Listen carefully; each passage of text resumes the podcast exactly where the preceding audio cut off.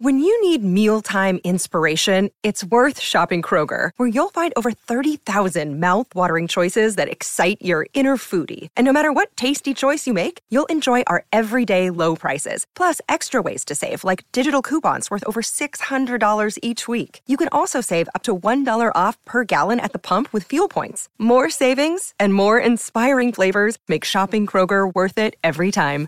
Kroger, fresh for everyone. Fuel restrictions apply. With Lucky Land slots, you can get lucky just about anywhere. Dearly beloved, we are gathered here today to. Has anyone seen the bride and groom? Sorry, sorry, we're here. We were getting lucky in the limo and we lost track of time. No, Lucky Land Casino, with cash prizes that add up quicker than a guest registry. In that case, I pronounce you lucky. Play for free at LuckyLandSlots.com. Daily bonuses are waiting. No purchase necessary. Void where prohibited by law. 18 plus. Terms and conditions apply. See website for details. It's time for today's Lucky Land horoscope with Victoria Cash. Life's gotten mundane, so shake up the daily routine and be adventurous with a trip to Lucky Land. You know what they say. Your chance to win starts with a spin. So go to LuckyLandSlots.com to play over 100 social casino-style games for free for your chance to redeem some serious prizes. Get lucky today at LuckyLandSlots.com. Available to players in the U.S., excluding Washington and Michigan. No purchase necessary. VGW Group. Void where prohibited by law. 18 plus. Terms and conditions apply.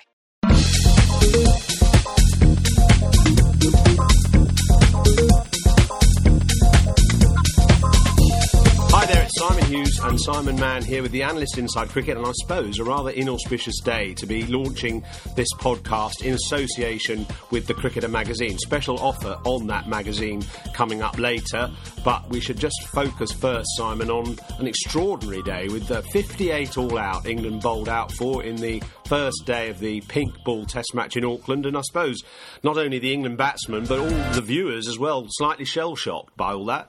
Well, absolutely stunning, really. 58 all out. At one stage, it looked as if England were going to score their lowest ever Test match score. That's 45. They were 27 for 9. Craig Overton came in, actually made it look rather easy at number 9. He hit five fours and a six, hit the ball sweetly, but he just ran out of any partners at the end. There were five ducks, five ducks, the likes of Stokes and Root and Bairstow and Moeen Ali, England's top players, all out for naught it was a wretched day, a wretched day for them, and then put into some context by what happened afterwards. Kane Williamson, actually the only batsman today to really show some authority into the 90s, not out overnight. The rest of the New Zealand top order and into the middle order struggled a bit, but they had such a strong platform after bowling England out for 58 that you know, th- th- everything was with them, and it's hard to see how England can get back in the game from here.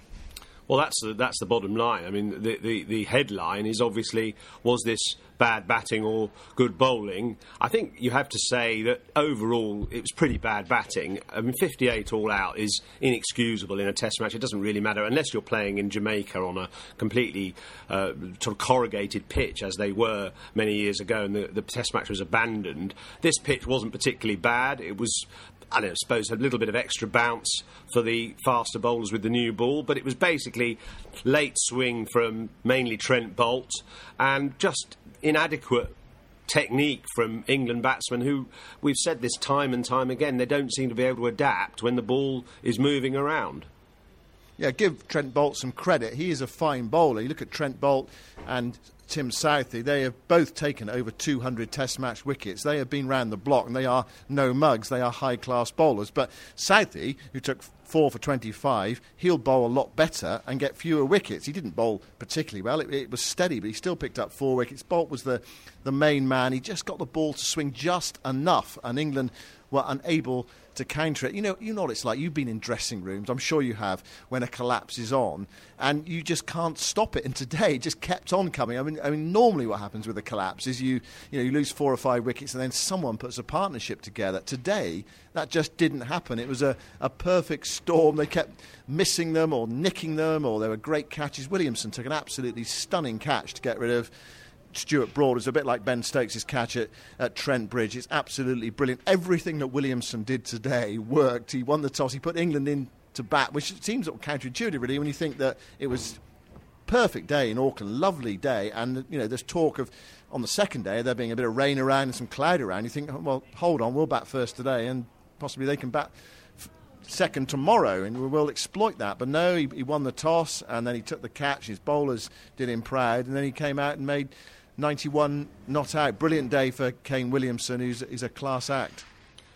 England obviously suffering a terrible batting performance today, but uh, of course they've inflicted these kind of collapses before. You mentioned the Trent Bridge Test match of a couple of years ago against Australia when Stuart Broad bowled Australia out, took 8 for 15, and it was a lot of similarities between that and today because the ball did move that day at Trent Bridge. It was a very green, verdant sort of pitch, which obviously helped, but the, uh, the ball swung and the Australian batsmen were drawn to the ball like a moth to a flame, just hanging their bats out, driving at balls which weren't full enough, the ball just moving enough to take the edge. And that was the point, I suppose, but both today and on that occasion, there were very little play and misses. It was uh, when the batsman played a false shot, was in the wrong position, the ball was nicked, and then beautifully pouched by one of the New Zealand fielders. I think uh, the, the wicket of Ben Stokes was perhaps the only one I'd pick out where the bowler really earned it by bowling a, a succession of balls that swung away from him. This was Trent Boult again, and then he bowled the one that came back in, and Stokes was sort of thinking about leaving it, having uh, tried to bat slightly out of his crease, and was then late on the ball when he realised it was coming back into him. So a good sort of three card trick from Trent There. But otherwise, most of the England batsmen stuck on the crease. I think Trevor Bayliss said afterwards they had lead in their boots. And it, it just felt like that. It felt like the same as the Australians at Trent Bridge. They were unable to, to move or counter the ball or try and just ride the movement, trying to get out to, towards it to smother it and play it as late as possible. And Kane Williamson, the way he played, to me was an object lesson in how you have to adapt when the ball is moving a little bit. You try and make your footwork decisive but play the ball as late as you can to counter any movement and play it with soft hands to make sure the edge goes down. There was a four he edged through the slips uh, sort of late on in the day, which was a perfect example of that. He got into position quite early, but waited for the ball and played it with soft hands, and the edge, a thickish edge, went down and for four. Whereas England, they were sort of stuck on the crease and then sort of pushing out at the ball in front of themselves, poking at it, and that's what causes the edges to carry. Yeah, and also I mean, there's an extraordinary dismissal as well. I thought Moeen Ali, who got basically a low full toss from Tim Southee and, and missed it. He actually got nowhere near it. Whether he just didn't spot it, there was some talk when England played the day night game in Hamilton. There was some talk that they weren't picking up the, the pink ball against the, the white side screen. I'm not trying to make any excuses for the way England batted today, but it did look in that instance as if Moeen just completely lost it. It was a really strange dismissal. It's the sort of dismissal actually you see in, in club cricket. Just uh, you know, a not particularly competent batsman just missing a, a straight ball. No real reason why they should miss it. They just miss it, and, and, and that's what happened to Moeen today. Root got one that came back in. Woakes got one that that swung back in. Trevor Bayliss making the point afterwards. I spoke to him for BBC Radio, just making the point that you know it was a really poor batting. You you don't expect a Test match team to be bowled out by that type of bowling. Well, they bowled, you don't expect to be bowled out like that. I mean, it, it was similar in a way to Trent Bridge, but the conditions weren't similar. It was a lovely sunny day. The, the pitch wasn't juicy, not by any means. We started at two o'clock in the afternoon. It'd been sunny all morning. So, I mean, that in, in a way, that was where the comparison stops. Uh, where it starts is just the, is the scorecard, the low score, and then New Zealand ab- able to dig in and build a, a, decent lead. I mean, what about this point, Simon, about you know, when a collapse starts in a dressing room? What's it like? You must have been in dressing rooms, although you had a very good Middlesex side. You must have been in dressing rooms though, where you know collapse starts. It's funny, isn't it? It's just infectious. It's very hard to stop. Yeah, I, I remember actually a, a, particular match, and a very similar sort of bowler actually took the wickets. There was a guy called Phil Newport from Worcestershire who played a bit for England and bowled late outswing. And Middlesex, on the last day of a beautiful day's play, lovely sunny day at Lords, we were set 320 odd to win, and Phil Newport bowled Middlesex out for about 70, and he took eight wickets, and he just swung the ball late, and people just were drawn to, to edging the ball, and it was it was a process session, and, and you kind of you're mesmerised actually in the dressing room, and you look at these dismissals and you think, well, I'll go out there and try and uh, you know play a different way, or I'll try and counter it, or surely he won't get me out.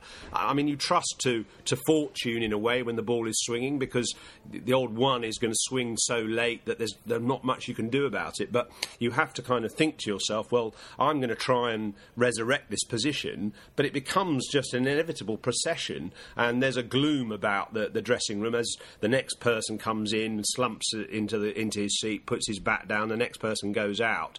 I think there's a sort of tone of inevitability in the dressing room, and you, you just don't know how to change it unless you go and try and have a, a, have a big slog. And of course, it, it takes a lot of sort of courage to try anything different. You know over years how you've prepared for, for batting in a particular situation. You do your preparation, you, you, you know what your so called trigger movements are, you know what your method is, and you sort of try and stick to that method. And I think that's where England are falling down, is they always play it the same way. I, I don't want to be too critical of somebody like Alastair Cook, who's been an incredible servant to English cricket and obviously the leading test run scorer, but he does always bat the same way way. He's honed his method over years and years of stepping back onto the crease before the ball is bowled and then unable, certainly early in his innings, to get his feet moving, to get his front foot outside the crease to try and counter any likely movement. He's been out, caught behind, sort of just outside off stump countless times, and he trusts to his method and maybe the percentage of, of getting away with that sort of method and you know picking up runs in other ways as he gets into his innings. But it seems to that you know generally players are a bit too routine, a bit too stubborn in the way that they play, and only Stokes who tried to bat outside of his crease today, as he did actually against South Africa, uh, against Vernon Philander in that series last summer. He was the only one who tried something different, and he was done by a brilliant bit of bowling.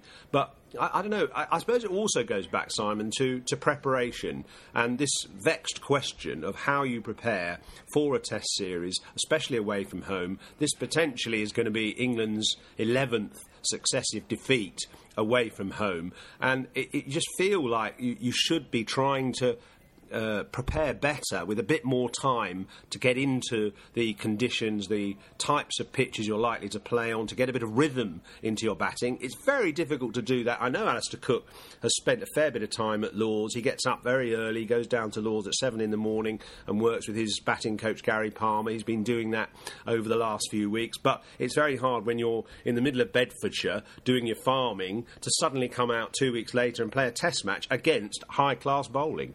Yeah, I mean, the other side to that is, I mean, it, it's a bit more sophisticated than that, though, isn't it? The, the, argument, because you look at someone like Joe Root, who was out for naught. He was one of those who was out for naught. He's actually been in really good form. He made 100 on Saturday in the warm up game. He made 50 against the pink ball in the, the first warm up game. He made 100 in the one day series. He's actually been batting really nicely. I mean, you can always get a good ball early on. Bairstow, 200s in the one day series. I know it's a different colour ball, but what I'm saying is, is you're attuned to the, the battle, aren't you? The, the international cricket battle, and they, you know, they've been playing a lot of cricket. So, you know, half the team have been out here playing in the one-day series, but it didn't seem to matter today. Moeen's been out here playing in the one-day series. He was out for naught. Stokes has been playing in the one-day series. He was out for naught as well. So it's an interesting one how you argue that about the, the preparation. The players have you know, been out here, some of the players have been out here for a while. Of course, some haven't. The likes of, of Cook, Mark Stoneman, he had three knocks in, in the warm up games, out for 11 today, indeterminate sort of shot. Malan, he's had a, a heavy winter. He, he's not had a lot of cricket recently in the build up, out for two. So it, it's sort of. Some players actually have had quite a lot of preparation, and some players haven't. Yeah, it's not really. It's it's not preparation though. When you play one day cricket, is it? I mean, one day cricket and Test cricket are diverging you know, every day that we that we talk about the game and watch the game, one day cricket is basically about getting on top of the bowling, hitting the ball on the up, going at the wide balls. There's not many slips around. You know, you might only have one slip or no slips, so edges can fly away freely for four or for ones or twos.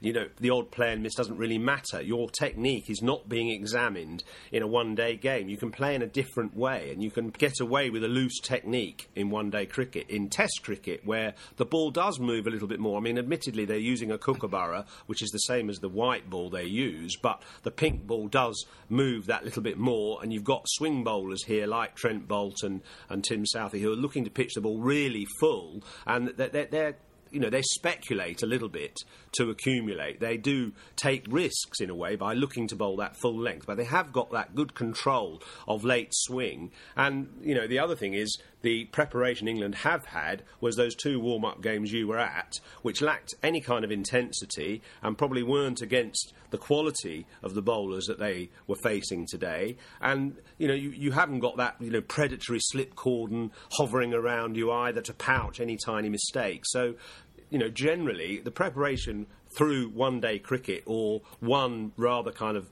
lightweight, lethargic warm up game just doesn't seem right.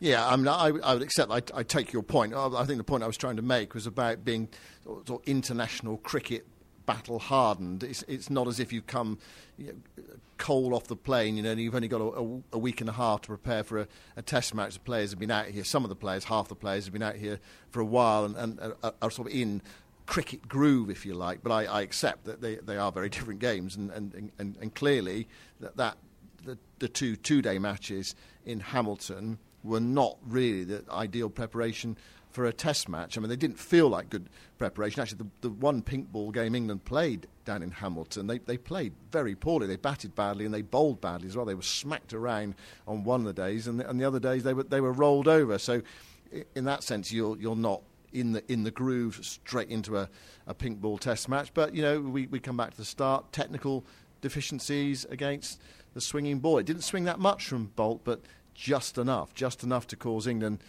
immense problems, and actually uh, quite an embarrassing day really for them. When you consider the winter they've had, and they've come to play New Zealand, you know, can they drag it around? They've got Stokes back in the side, and actually, you know, if you thought the Ashes was bad, well, this was even worse. Yes, that's right. And it, it's funny how you, you, you, know you do have to be adaptable as an international cricketer, don't you? Because you've got these quick pitches in Australia and fast bowlers at your head, and then suddenly you've got you know guys bowling at sort of 78 to 82 miles an hour, which is still brisk but not rapid, and they're swinging the ball late, and uh, it, it just makes it so much harder for a batsman to go from these sort of hard, bouncy pitches of Australia to suddenly dealing with swing and seam and, and pitching the ball up from the New Zealand But you've got to be adaptable as a Test cricketer. And England were found seriously wanting. And you know, I go back to Kane Williamson again, uh, who you know, hasn't had any more preparation than England really in terms of playing in a Test match. In fact, the New Zealanders play very few Test matches nowadays, and yet he was there with that very, very you know, neat technique, moving into the ball, moving back, moving forwards, getting right over the top of the ball, playing, as I said, with soft hands, that slightly old fashioned method that you associate with somebody like Michael Atherton or even further back, God, God help us, uh, Geoffrey Boycott. You know, that soft approach that just nullifies the movement and, and plays the ball to safety. And England just don't have batsmen, you know, very much who do that. Well, you mentioned Geoffrey there. I can just imagine what he yeah. Thinking and, and feeling today, wherever he is. I'm not sure if he's in Leeds or Yorkshire or whether he's in his home in South Africa. Imagine sort of steam coming out of his ears. At, well, and at the way England batted, at their preparation, all, all, sorts of things. But the point you make about Williamson, I think, was the one I, I was trying to make about uh, the England players who played the one-day series. That, that Williamson hasn't played a first-class match since the the Test series in December, but he was into his stride he was into stride because he's he's grooved. He's been playing international cricket, albeit white ball cricket. I, I, it, it, probably also makes a difference the, the fact you're playing at home. You just feel more comfortable in your your home situation, your home circumstances. Although having said that, New Zealand is not a million miles from playing in UK, in the UK. You know the weather conditions and and the pitch conditions. So, I mean, what what what a day, really. I mean, nearly England's lowest ever Test match score. They just got away with it thanks to Craig Overton, who was only in the side because uh, Ben Stokes is not fit to bowl, and that's an issue. We thought Stokes would come back and, and balance the side. Well, that hasn't quite happened, although clearly you know, he's good enough to bat at number five. He was bumped up to number five. Overton in the side, and, and Vince jettisoned. It'll be interesting to see actually when Stokes is fit, if he is fit to bowl. It might happen later in this game when he is fit to, to bowl again, possibly in Christchurch. Whether Vince comes back into the side, what, what, what they do with the team. Anyway, that's for the future. At the moment, unless the weather intervenes or unless England score 500 in their second innings, it looks very much as if they're going to go to Christchurch 1 0 down with one to play. I suppose uh, what England can focus on is is trying to, to get the wickets as quickly as they can in the second day's play, and, and you know if they can minimise the lead to 150, they, they've got a 10% chance of getting back into the game, but only if they bat a million times better than they have in the first innings. Yeah, um, uh, probably a bit more than a million times better. I mean, it was it was extremely poor. 58 all out. It's, it's hard to believe. I can just imagine all those people waking up this morning in the UK if they weren't with us throughout the night. They hadn't heard any, no inkling of it. You know, turning on at 6:30 in the morning or six o'clock, a quarter to seven, and going, "What? 58? 58." All out. It's happened to England before in the, in the West Indies, as you mentioned. I was there. All out, yeah, yeah. 46 all out, uh, uh, 58 all out. Lowest ever score against New Zealand. Well, it's a galling day for, for English cricket, but uh, I'll sound a positive note, and that is that the, the Cricketer magazine's county preview issue, the bumper issue, is out today. So if you are really gloomy about England playing abroad, think ahead and think about the county season, which is just on the horizon. It comes with that famous coloured wall chart, colour coded wall chart, making sense of the unfathomable fixture list of, of, the summer, trying to give you some sense of where matches are. So you should subscribe to the Cricketer magazine and people who are listening to this podcast get 20% off. So that's a decent offer. If you go to thecricketer.com slash podcast, if you follow that link, there'll be a way there of you saving 20% on the subscription cost of the Cricketer magazine. We'll be back tomorrow with hopefully better news about England's performance. Simon, go and uh, drown your sorrows in, in a beer somewhere in the depths of Auckland and try and adopt a, a Kiwi accent temporarily because you'll get ribbed if you're an Englishman and, and talk talking in an English accent. Thanks for listening and tune in again tomorrow.